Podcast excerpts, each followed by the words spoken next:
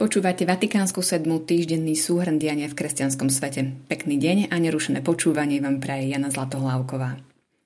V aktuálnom súhrne sa dozviete, akú špeciálnu ponuku sme pripravili pre podporovateľov sveta kresťanstva, prečo je pápežová návšteva Cypru a Grécka náročnejšia ako návšteva Slovenska a že aj vďaka tlaku Vatikánu Brusel dnes to pol Vianoce. Pred šiestimi mesiacmi sme spustili Nový svet kresťanstva, kde vám prinášame analýzy a komentáre k aktuálnym témam a trendom, rozhovory s osobnosťami a inšpiratívnymi ľuďmi, duchovné a formačné texty, články o kresťanskom životnom štýle, aj aktuálne spravodajstvo. Denne si články našich redaktorov prečítajú tisícky ľudí, čo ich radí medzi najčítanejšie v denníku Postoj. V redakcii Sveta kresťanstva sme si dobre vedomi toho, že rastieme len vďaka našim podporovateľom, keďže bez nich by sme nemohli existovať a neustále sa zlepšovať, viaže nás s nimi osobitné puto. Preto sme vytvorili súkromnú diskusnú skupinu Klub Sveta kresťanstva, do ktorej majú exkluzívny prístup len naši podporovatelia. Ak nimi nie ste, pridajte sa, podporte nás prosím a aj vy sa stanete členmi tejto živej komunity. Medzi prvými sa tak dozviete o pripravovaných témach, knihách a diskusiách, ako aj o ďalších našich plánoch a informáciách zo zákulisia. Keďže členmi skupiny sú aj všetci redaktori Sveta kresťanstva a viacerí naši pravidelní spolupracovníci z radou kňazov, reholníkov, reholníčok i angažovaných lajkov, môžete s nami vstupovať do priamej, adresnej a otvornej diskusie bez zbytočných spamerov a hejterov. Príjmite naše pozvanie a staňte sa členmi klubu Sveta kresťanstva. Najväčšia výzva, pred ktorou tým kresťanstva stál v uplynulom pol roku, bola návšteva pápeža Františka na Slovensku. Naši redaktori a fotografi boli počas tých štyroch výnimočných dní neustále v teréne, aby vám z Bratislavy, Prešova, Košíc i Šaštína priniesli všetky dôležité informácie a jedinečné zábery. Neostali sme však len pri tom. Všetky získané informácie sme v našich analýzach a komentároch zasadzovali do širšieho kontextu a doplňali to zaujímavými rozhovormi. Rozprávali sme sa napríklad s kardinálmi Jozefom Tomkom a Dominikom Dukom, s arcibiskupom Cyrilom Vasilom, so známym talianským vatikanistom Andreom Galiardučím a s ďalšími zahraničnými novinármi, ktorí pokrývali apoštolskú cestu svätého Otca na Slovensku.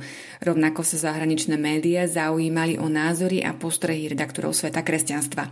Po skončení pápežovej návštevy sme sa usilovali o ďalšiu reflexiu jeho posolstva, no zároveň sme sa vrhli na nové výzvy.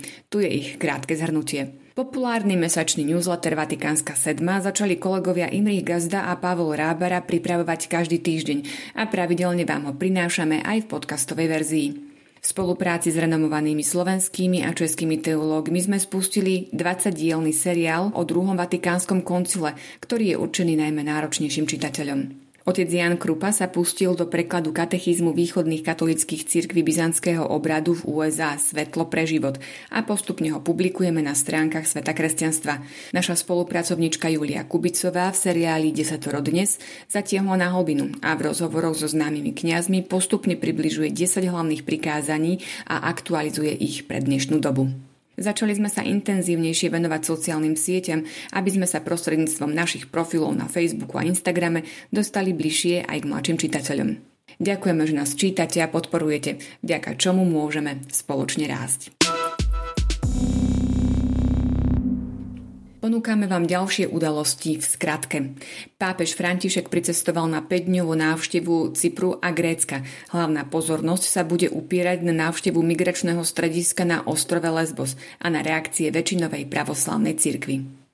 Európska komisia vstiahla interný dokument, ktorý Sveta stolica podrobila tvrdej kritike. Eurokomisia od svojich zamestnancov napríklad požadovala, aby nepoužívali termín Vianoce, ale nahradili ho neutrálnym výrazom obdobie sviatkov. Pápež prijal rezignáciu parížského arcibiskupa Michela Petita po tom, čo média informovali o jeho vzťahu so ženou. Udržiaval ho údajne ešte v roku 2012, keď bol generálnym vikárom arcidiecézy. Nová generácia amerických kňazov je konzervatívnejšia a kritickejšia k pápežovi Františkovi, ako bola predchádzajúca. Vyplýva to z nedávneho prieskumu. Džihadisti v Nigérii zabili 10 kresťanov, vrátane troch detí a podpálili stovku domov. Niektorí politici si vedia predstaviť, že by na bohoslúžby mohli prichádzať aspoň zaočkovaní. Iní zasa poukazujú na to, že uvoľnenie opatrení v jednej oblasti by vyvolalo rovnaké požiadavky v ďalších sektoroch. Akademický senát zvolil za nového dekana Bohosloveckej fakulty v Bratislave biblistu Jozefa Jančoviča. Súhlas s voľbou musí ešte vyjadriť Vatikánska kongregácia pre katolickú výchovu. A na záver nesmie chýbať tradičná knižná bodka. Pápež František počas návštevy Slovenska opakovane apeloval na to, aby sme cirkev nebudovali ako exkluzívne, ale inkluzívne, začlenujúce spoločenstvo. Ide o prístup, ktorý detailne rozvinul už vo svojej programovej apoštolskej exhortácii Evangelii Gaudium. Presne takýmto má byť aj každé farské spoločenstvo, čo to znamená a ako na to približuje v publikácii Farnosť podľa Evangelii Gaudium talianský kňaz Antonio Ruča. Autor svoju knihu predstavil v októbri aj na Slovensku. Hovorí o dynamike prechodu od farnosti uzdravených k spoločenstvu navrátených, od cirkvy diskontinuity k spoločenstvu kontinuity, od cirkvy zaradených k spoločenstvu obnovených. A stručný návod, ako pritom postupovať, ponúka už v samotnom podtitule integrovať, sprevádzať, rozlišovať. Z tohto týždňového súhrnu je to od nás všetko. Pripravili ho pre vás vedúci rubriky Svet kresťanstva Imrich Gazda a Jana Zlatohlávková. Ďakujeme za pozornosť a prajem vám ešte požehnaný adventný čas.